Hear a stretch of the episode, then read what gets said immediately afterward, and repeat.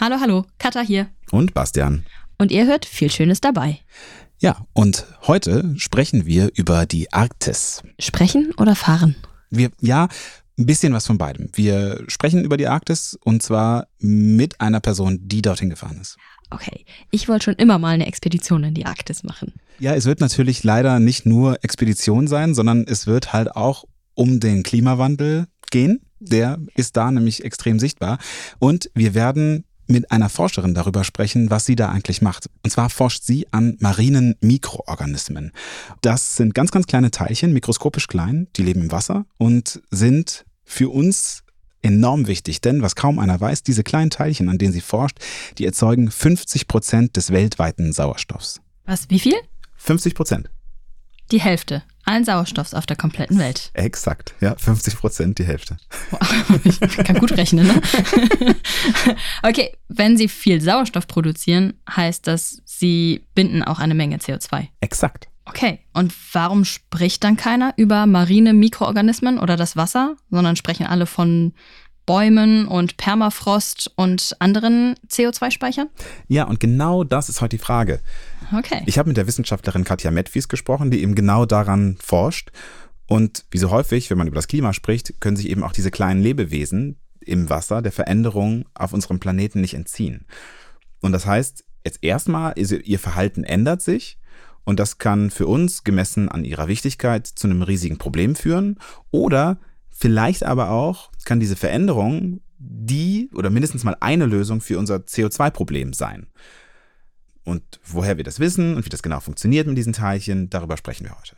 Oh, da bin ich sehr gespannt drauf. Ja, ich auch. Das hier ist die erste Folge der dritten Staffel. Ihr hört viel Schönes dabei. Und heute geht's um Wissenschaft.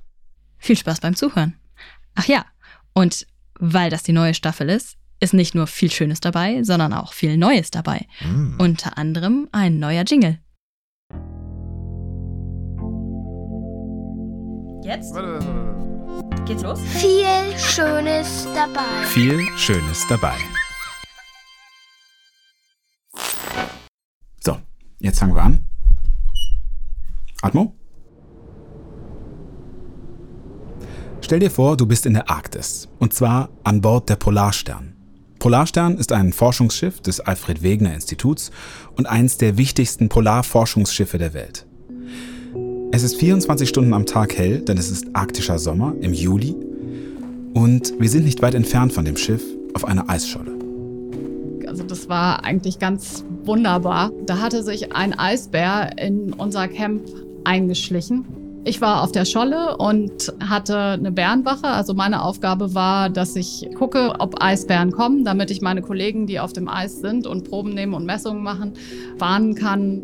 Die Stimme, die du hörst, ist von Katja Medfies. Sie ist Meeresbiologin und war zu dieser Zeit stellvertretende Expeditionsleiterin der Mosaik-Expedition. Das war die größte jemals durchgeführte Arktis-Expedition aller Zeiten. Um unsere Scholle herum waren äh, ja viel aufgeschobenes Eis, wo man so Eisrücken hat, wo man nicht rüber gucken kann. Und da können die sich herrlich hinter verstecken und anschleichen. Und das sind Jäger. Naja, und er hatte das nun geschafft, trotz unseres ausgeklügelten Sicherheitssystems.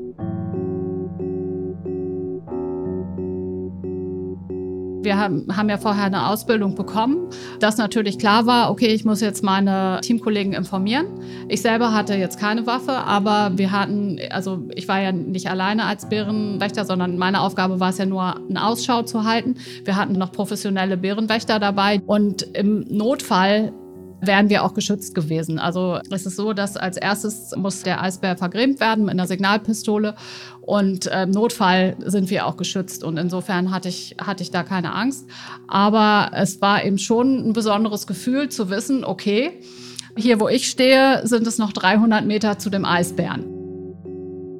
Ja, wir haben uns dann auch auf Polarstern zurückgezogen und der Eisbär hat uns dann ab dem Zeitpunkt bis zum Ende der Expedition, ich glaube, das war eine Woche oder zehn Tage vielleicht sogar, begleitet. Der war immer in unserer Nähe. Also erstmal hat er sich das Forschungscamp angeschaut, hat sich jede Station angeschaut und äh, in Augenschein genommen. Und es war wirklich großartig. Also da war ein Loch im Eis, wo ein unter, kleiner Unterseeroboter ins Wasser gelassen war. Und das hat er erstmal rausgezogen und sich angeschaut was er, was er an diesem Gestell halt machen kann. Als nächstes ist er zu einem Wurfzelt gegangen, hat seine Pfote da draufgelegt und das ist natürlich dann hochgesprungen und hat sich erschreckt. Also er war unglaublich neugierig. Das war ganz, ganz großartig anzugucken.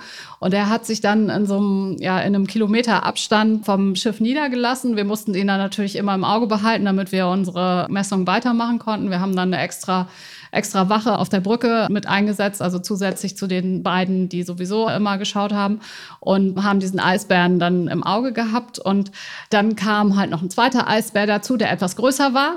Und ich hatte das Glück tatsächlich, dass ich da eine Bärenwache auf der Brücke hatte und dann sah ich den größeren Eisbären eben kommen und er hielt auf, den, auf diesen kleinen Neugierigen zu und habe gedacht, oh je, da gibt's jetzt aber gleich Ärger. Aber tatsächlich war es so, dass äh, der Große sich dann von der Drohne, mit der er gefilmt werden sollte, wirklich hat verjagen lassen. Der war also längst nicht so neugierig und der wurde dann auch nicht wieder gesehen. Während der Kleine, der war so um uns herum. Und als wir dann kurz vorm Aufbrechen waren mit Polarstern, ja, wurde er auch unruhiger. Und dann habe ich gedacht, okay, er wird wohl, er wird sich jetzt wohl auch von dann trollen. Und tatsächlich ist er dann aber in dem Moment, wo wir abgelegt haben, stand er auf Höhe der Brücke und schaute dann nach oben. Und in einem Comic hätte man dann gesehen, so, hey, Leute, warum nehmt ihr mich nicht mit? Wo wollt ihr hin? Wir sind noch ein Team, ja? ja, ich, ich gehöre doch zu euch. also das, das war so schön. Also das ist für mich so ein ganz eindrückliches Erlebnis, was ich von dieser Mosaikexpedition neben den ganzen tollen wissenschaftlichen Ergebnissen, die wir hatten, ähm, halt mitgenommen habe. Also für mich war das so die Erfüllung meiner Kindheitsträume, wenn ich Expeditionen ins Tierreich geschaut habe, da auf der Brücke zu stehen und mit meinem Fernglas da rauszugucken und einen Eisbären zu sehen. Also das war wirklich ganz großartig. Und das ist eben das Privileg, was wir haben, wenn wir da in der Arktis forschen dürfen, dass wir Dinge sehen, die einfach ja niemand anders so schnell zu sehen bekommt.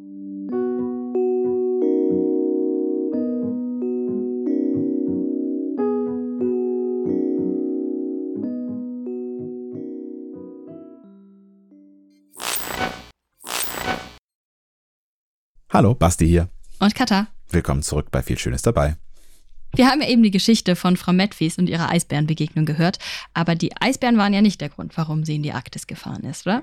Ja, also vielleicht, vielleicht schon, vielleicht also nicht. ich wäre wegen der Eisbären dahin gefahren. Ja, du hast natürlich recht. Ähm, ich glaube, sie hat sie auch gesagt, so ein bisschen schon, aber sie war natürlich da, weil sie dort geforscht hat an ihrer Forschung.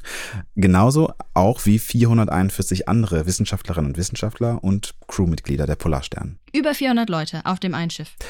Ja und nein. Also die waren natürlich nicht alle auf einmal da. Ah, äh, so okay. groß ist das Schiff nicht, Mhm. äh, sondern das, es gab fünf Expeditionsabschnitte und in jedem Abschnitt wurde das Personal und äh, die Wissenschaftlerinnen und Wissenschaftler ausgewechselt. Insgesamt hat die Expedition 389 Tage gedauert. Das ist ein bisschen mehr als ein Jahr. Hast du jetzt Und- gut gerechnet, ne? Ja, danke. Äh, Die Abschnitte waren also sowas, und das kann man jetzt wieder, wir sind mathemat mathematisch heute wirklich richtig Mhm. gut unterwegs. Eine Wissenschaftsfolge. Ja, genau. Die waren also so zweieinhalb bis drei Monate lang. Mhm. Äh, Pi mal Daumen nur, weil war Corona und da hat sich alles ein bisschen verschoben. Okay, was war denn das eigentliche Ziel der Expedition?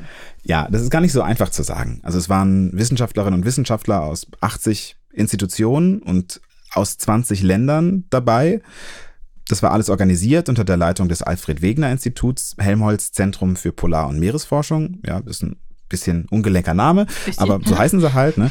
Und ähm, da gibt's natürlich ganz viele unterschiedliche Ziele und Interessen. Ne? Also jede Forscherin und jeder Forscher haben andere Experimente, um in ihrem speziellen Feld etwas besser zu verstehen.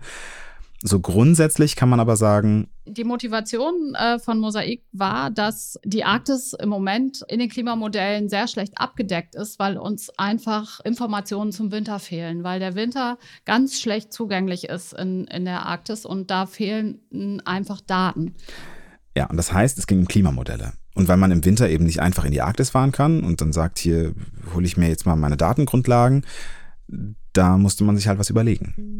Und da hat man an eine 125 Jahre alte Expedition gedacht.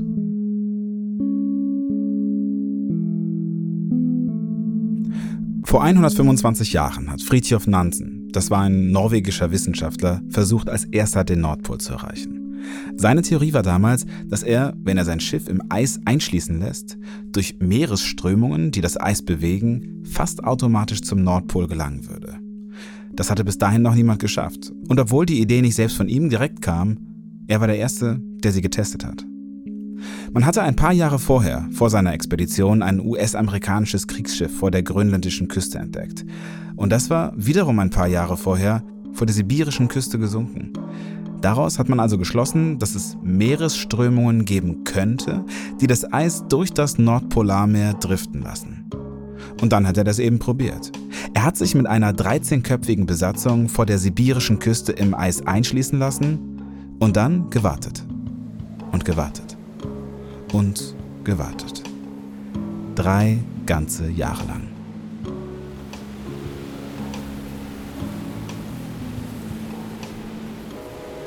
Das Phänomen, dass sich das Meereis bewegt, das nennt man Drift.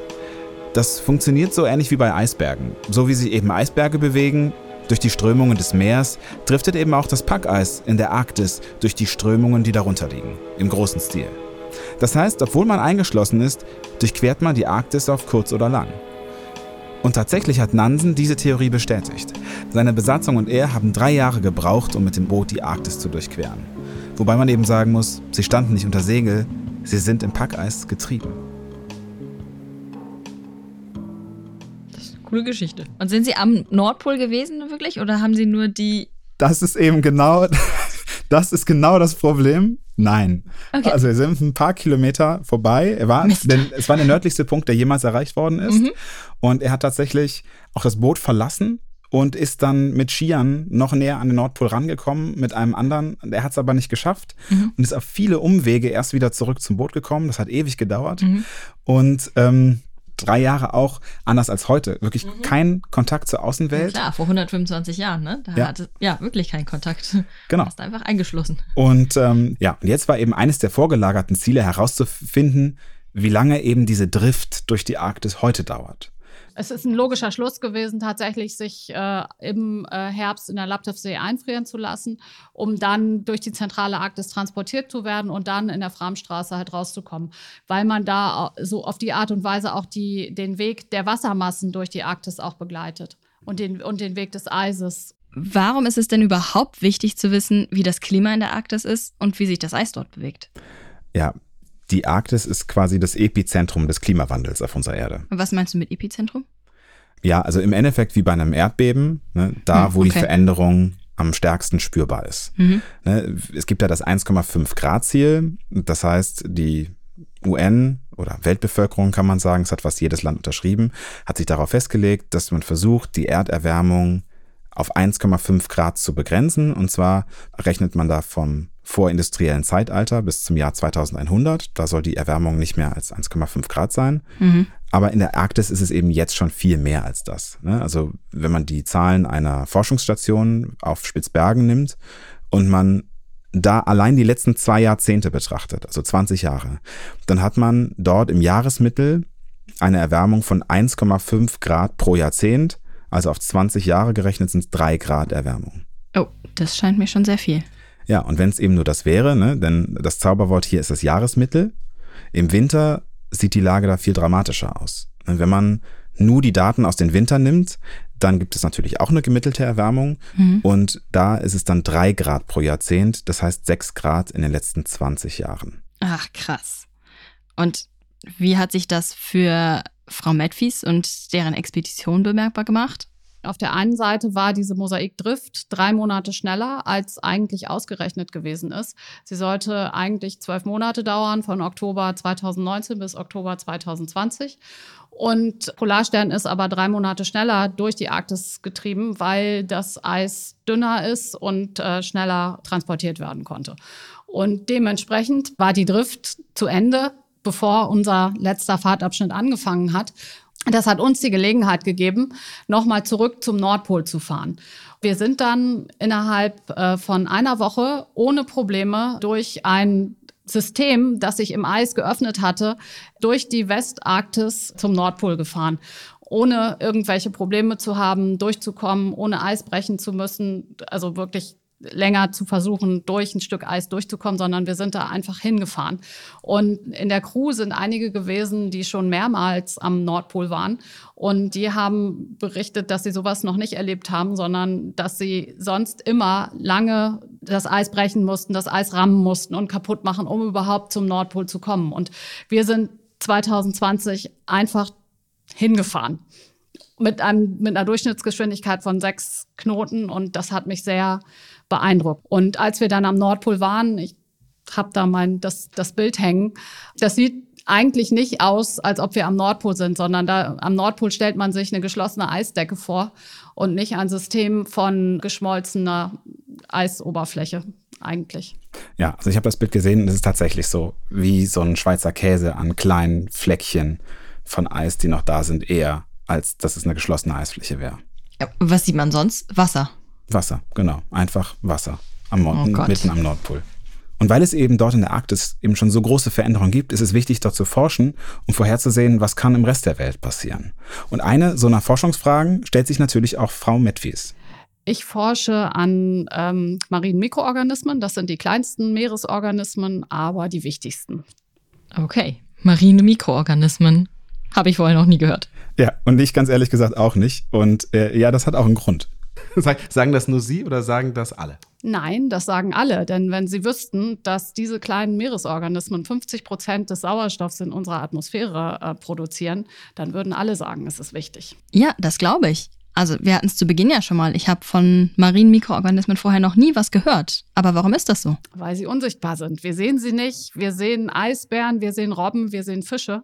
Aber die marinen Mikroorganismen, die sehen wir nicht. Und deswegen kennen wir sie nicht. Nur die Spezialisten wissen, wenn sie durchs Mikroskop gucken, dass sie da sind. Ja, und es ist ja noch viel mehr dabei. Wenn sie Sauerstoff produzieren, verbrauchen sie dabei auch ziemlich viel CO2. Die wenigsten wissen, dass dieses CO2 von den Mikroorganismen im Meer aufgenommen wird, um dort mittels Sonnenlicht und Photosynthese Biomasse herzustellen. Die meisten haben in der Schule gehört, dass Photosynthese von Pflanzen betrieben wird. Jeder kennt eine Wiese, aber niemand weiß, dass die marinen Mikroorganismen, dass das die Wiese der Meere ist.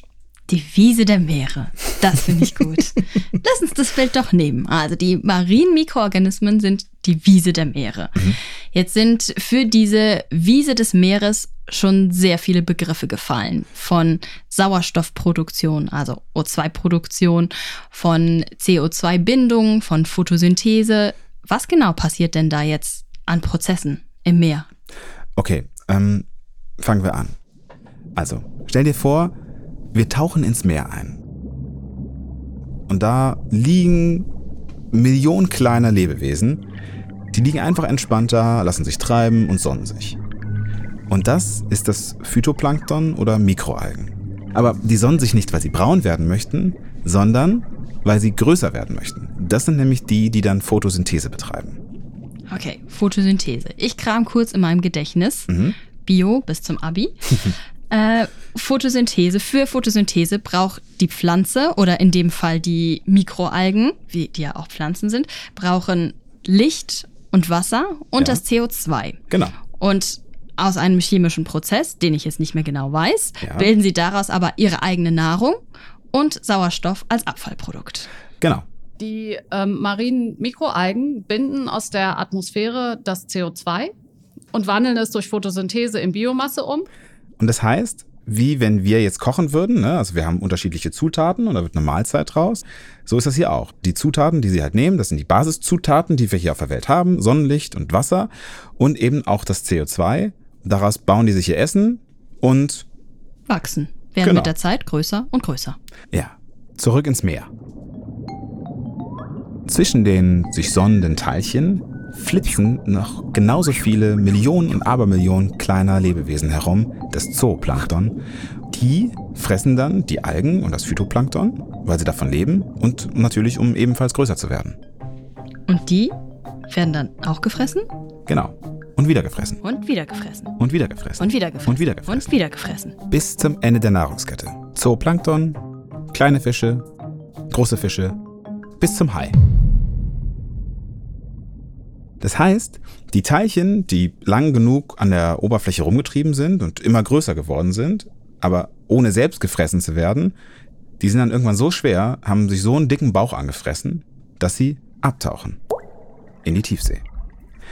Und dann dort unten selber Nahrung für Lebewesen sind. Die überschüssige Energie, was in der Oberfläche nicht verbraucht wird, sinkt in Form von äh, Mikroalgen auf den Meeresboden ab, wo es die Ökosysteme des Meeresbodens halt unterstützt. Und auf diese Art und Weise wird der Atmosphäre das CO2 entzogen und ist dann für Hunderte bis Tausende von Jahren in der Tiefsee erstmal gebunden. Okay, die Mikroalgen, die nicht gefressen werden, sinken ab in die Tiefsee. In der Tiefsee können sie wieder von anderen Fischen gefressen werden und sind damit Teil des Kreislaufs in der Tiefsee sozusagen. Und damit auch das vorher von den Mikroalgen gebundene CO2? Ja, genau. Oder alternativ, wenn die Mikroorganismen auch da nicht aufgefressen werden, dann werden sie zersetzt von Bakterien. Das heißt, egal was da unten passiert, das CO2 wird über Umwege aus der Atmosphäre über die Wasseroberfläche bis runter in die Tiefsee weitergeleitet. Wenn jetzt aber dieses System gestört wird, weil sich die Größenverhältnisse zum Beispiel äh, in den Mikroalgengemeinschaften verändern, weil große Algen durch kleine ersetzt werden, die nicht mehr so gut absinken. Dann kommt da unten in der Tiefsee kein Essen mehr an. Und dann wird dementsprechend auch kein oder eben weniger CO2 in der Tiefsee gebunden. Und wenn es nicht in der Tiefsee gebunden wird, dann bleibt es in der Atmosphäre. Und es braucht relativ wenig Fantasie, was das für unseren Planeten bedeuten würde.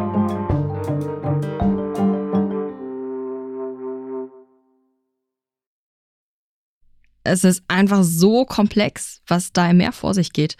Und ich finde es einerseits mega faszinierend, auf der anderen Seite merke ich immer, wie wenig ich auch über das Leben im Meer und ja, vor allem in der Tiefsee weiß. Was ich mich aber die ganze Zeit jetzt gerade schon gefragt habe, wenn Frau Medwies das so erzählt, mit den ganzen Kreisläufen und den Mikroalgen, dann ergibt es alles für mich Sinn, aber wie findet man so etwas heraus? Das ist tatsächlich eine sehr gute Frage. Ne? Das, ich mich, das hat mich nämlich auch umgetrieben. Vor allem geht das ja auch irgendwie nicht nur mit einer Expedition, ne? selbst wenn es die größte jemals durchgeführte Expedition war. Tatsächlich ist Frau Medwies bis zu unserem Interview bereits siebenmal in der Arktis gewesen. 2009, 12, 14, 2017, 19, 20 und 21. Und in diesem Jahr, nach unserem Gespräch erneut. Und um herauszufinden, wie das jetzt genau funktioniert und aussieht mit diesen Mikroalgenkonzentrationen im Meer, macht sie jedes Mal an der gleichen Stelle dasselbe Experiment. Mit einem großen Gestell, da sind äh, 24 Flaschen dran installiert. Das Gestell ist rund und sieht so ein wenig so aus wie so ein Kronleuchter, nur mit Flaschen dran statt mit Kerzen. Und das Ganze nennt man Rosette. Die Flaschen sind oben und unten geöffnet und können mit einem Seilsystem in einer bestimmten Tiefe geschlossen werden. Und dann wird diese Rosette an einem äh, Drahtseil ins Wasser gelassen bis äh, zum Meeresgrund. Und in regelmäßigen Abständen lässt sie dann diese Flaschen schließen, sodass man aus genau jeder Tiefe eine Wasserprobe entnehmen kann. Und äh, dann fülle ich die Wasserprobe aus diesen Flaschen, die an dieser Rosette dran sind, in kleinere Flaschen ab, gieße die über einen Filter und äh, diese Filter friere ich dann weg um sie dann mit nach Bremerhaven zu nehmen und hier im Labor zu analysieren. Jede Flasche steht also für eine bestimmte Tiefe im Meer und zeigt auf, wie viele und welche Mikroalgen in dieser Tiefe zu dieser Jahreszeit vorhanden sind. Dann kann ich zum Beispiel gucken, wie verteilt sich denn die Mikroalgengemeinschaft über, diese, über die Tiefe. Dann kann ich zum Beispiel schauen, gibt es Organismen, die nur an der Oberfläche sind?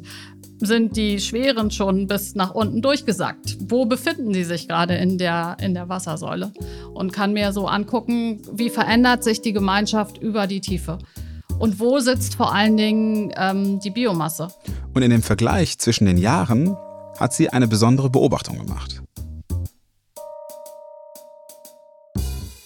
Also was wir herausgefunden haben, ist, dass Eis einen großen Einfluss darauf hat, welche Algen ähm, halt in der Oberfläche gebildet werden und wann sie absinken. Das heißt, wann das CO2 aus der Atmosphäre in die Tiefsee transportiert wird. Und da hat sie dann anhand von den Daten zwei sehr unterschiedlicher Jahre feststellen können, was es bedeutet, wenn man in der Arktis in einem Jahr Eis hat und in einem anderen Jahr kein Eis hat. 2017 war sehr viel Eisbedeckung in der Framstraße. Also so, wie man die Arktis aus der Vergangenheit kennt. Und da hatten wir dann dieses, äh, das Schmelzwasser, was zu einer Schichtung in Oberflächennähe geführt hat. Das heißt, sobald das Eis schmilzt, ist das Süßwasser, also das geschmolzene Eis, in einer Schicht oben und das Salzwasser liegt erst darunter. Und diese Schichtung führt dazu, dass sich die Algen erst relativ langsam bilden und dementsprechend langsam größer werden und dann relativ spät im Jahr erst in die Tiefsee absinken. Und dann kam das Jahr 2018. Da war es sehr warm, es gab also wenig bis kein Eis in der Framstraße und da ist dann ganz früh in der Saison, im Frühjahr, schon sehr viel Biomasse gebildet worden von den Mikroalgen und das ist sofort dann nach unten gegangen und hatte auch eine ganz andere Qualität für die Tiefsee. Äh, Moment, stopp mal.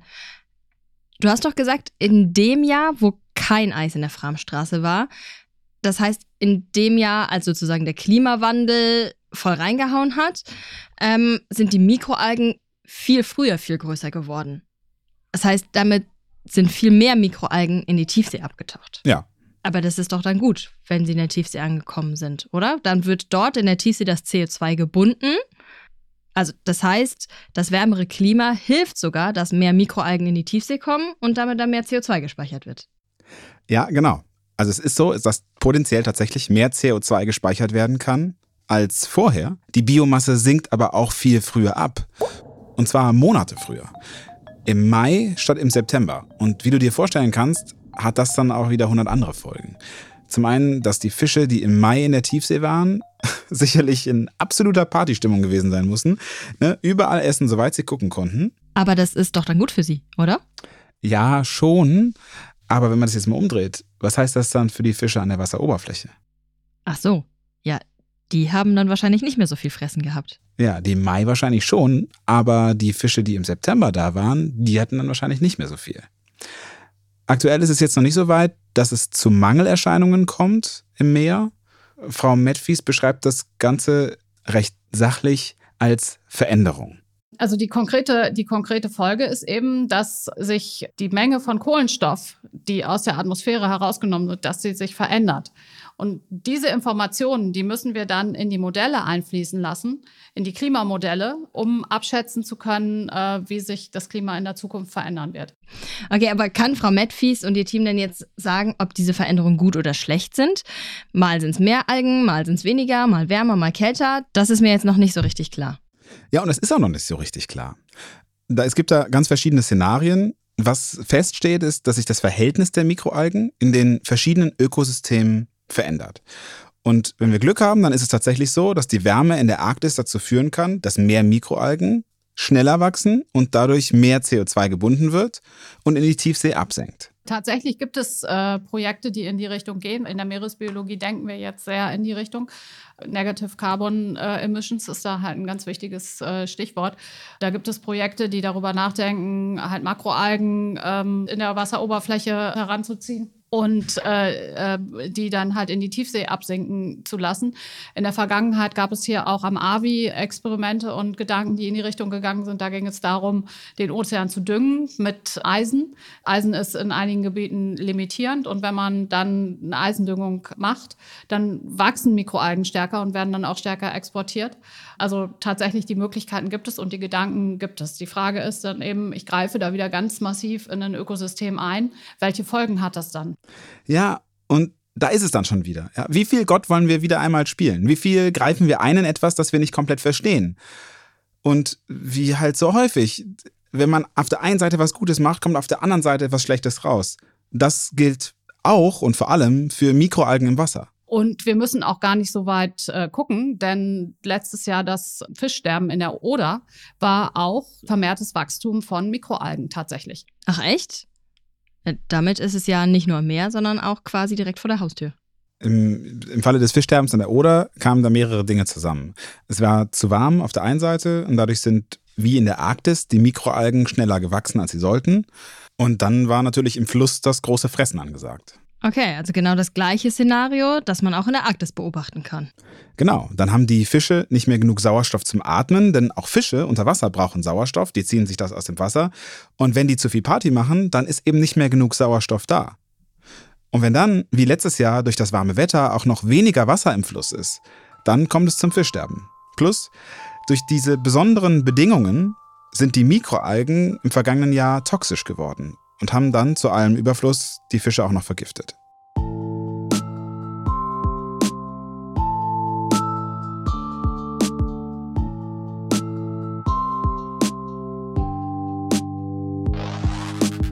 Das ist schon irgendwie verrückt, ne? Wenn man Frau Medfies oder andere von der Arktis sprechen hört und von dem, was da passiert, dann ist das alles immer so weit weg. Dann hat man das Gefühl, ja, es ist schlimm, weil es Auswirkungen auf uns hat, aber es ja, nimmt mich nicht so sehr mit, wie jetzt das Fischsterben an der Oder. Sobald dann davon gesprochen wird und sozusagen dieses Szenario, was ja das gleiche ist, direkt vor der Haustür passiert, bin ich immer ja, viel mehr mitgenommen und gleich persönlich involviert in die ganze Sache. Es ist ein schöner Moment eigentlich, so traurig wie er ist. Denn genauso wie du es jetzt beschreibst, geht es Frau Medwies auch. Also es sind, es, es, es sind nicht die Momente in der Arktis tatsächlich, die äh, mich dazu bewegen zu sagen, wir müssen was machen und äh, Klimawandel passiert, sondern es sind immer diese Aha-Momente, wenn ich mich hier zu Hause umgucke. Wenn ich ins Weserberglein fahre, wo ich geboren bin und ganze Waldgebiete sehe, die jetzt ausgetrocknet sind, weil sie nicht mehr genügend Wasser haben. Wenn ich höre, dass der kleine Bach hinter meinem Elternhaus, der in 50 Jahren noch nie trocken gelegen hat, jetzt ausgetrocknet ist, das sind für mich wirkliche Schlüsselmomente, wo ich denke, wir müssen was tun. Wir müssen einfach in die Gesellschaft kommunizieren, dass es dringend notwendig ist, was zu tun und die Leute mit der Nase drauf stoßen, dass es vor ihrer Haustür passiert. Also in der Arktis passiert es auch und äh, die Auswirkungen der Arktis auf unser Klima werden stark sein. Aber diese Zusammenhänge zu erklären, warum der Bach bei mir im Heimatort ausgetrocknet ist und halt zu erklären, welcher Zusammenhang zur Arktis besteht. Ich denke, das ist eben wichtig, dass man sagt, ja, die Arktis geht uns an. Also ich habe ich hab zum Beispiel halt am Anfang äh, meiner Tätigkeit am AVI mal gehört von einem Verwandten von mir, der sagte, ja, warum fährst du denn in die Arktis? Das interessiert mich doch nicht. Ich esse doch keine Eisbären. Und das fasst das so schön zusammen, diese Ignoranz halt für dieses Systemverständnis, so dass, dass halt unser Klima tatsächlich von der Arktis abhängt. Und das wär, ist mir wichtig, das in die Gesellschaft reinzutragen.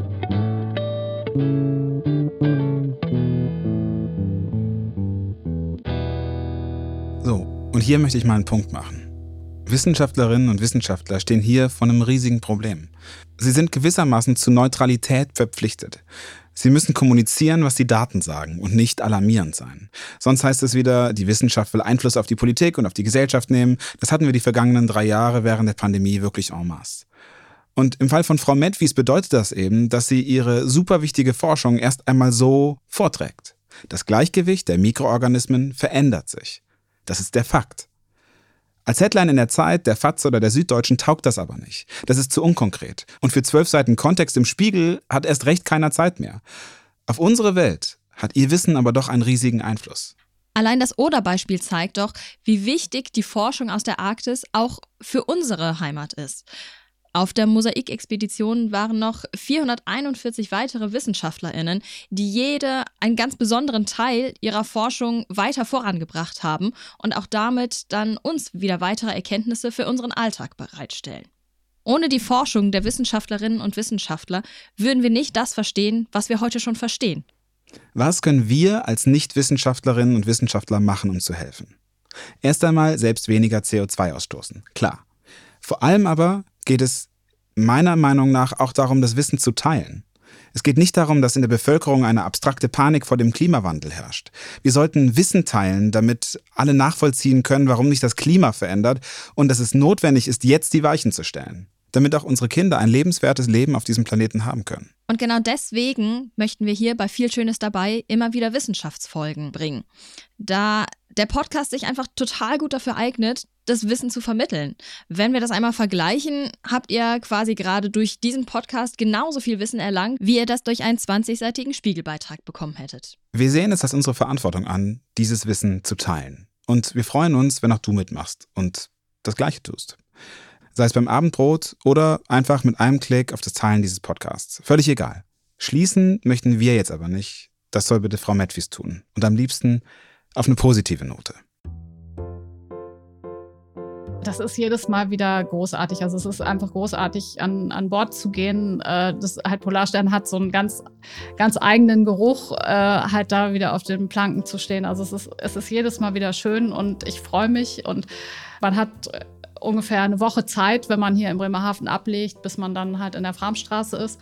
Und äh, in dieser Zeit packt man dann seine Sachen aus, man richtet sein Labor ein, man macht die ersten Messungen und man kommt so langsam an. Und wenn man dann wirklich das erste Mal das Eis sieht, das ist jedes Mal wieder bewegend. Und diese, ja, diese Abgeschiedenheit und diese Einsamkeit, das also fasziniert mich auch jedes Mal wieder aufs Neue. Und, und diese Weite auch. Ne? Und wenn man dann das Eis sieht und so weit das Auge reicht und im Idealfall ist dann noch Sonnenschein dabei und man ist da so ganz ganz weit weg von allem. Also es ist schon, das ist schon toll. Man kann das auch gar nicht, man kann das gar nicht beschreiben. Man steht dann an der Reling und äh, schaut dann raus und es ist einfach nur wunderschön und man macht, man möchte es festhalten. Also es ist wirklich ein Gefühl und man möchte diesen Moment festhalten und man macht tausende von Fotos von Eis und Eis und weil es ja gerade so wunderschön ist und man das so fühlt. Aber ähm, ja, die Familie über die Jahre hinweg die guckt sich dann die Bilder dann doch nicht mehr an, weil es ist Eis und Eis und vielleicht mal ein Schmelztümpel.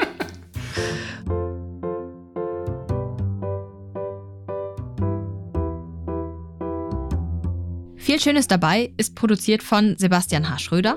Mit großer Unterstützung von Katharina Schröder, die jetzt auch in den regulären Folgen immer wieder mal Co-Host sein wird. Vielleicht habt ihr gemerkt, dass sämtliche Musik in dieser Folge selbst geschrieben und produziert ist. Und zwar von Felix Adam.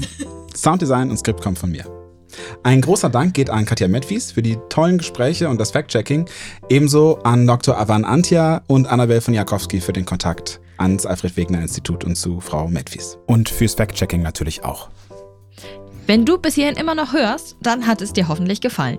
Dieser Podcast ist mitgliederfinanziert und lebt von Menschen, die mitmachen und den Podcast unterstützen. Vielleicht möchtest ja auch du mitmachen und Teil der tragenden Säule von Viel Schönes dabei werden. Alle Infos findest du unter vielschönesdabei.de. Bis zum nächsten Mal. Macht's gut.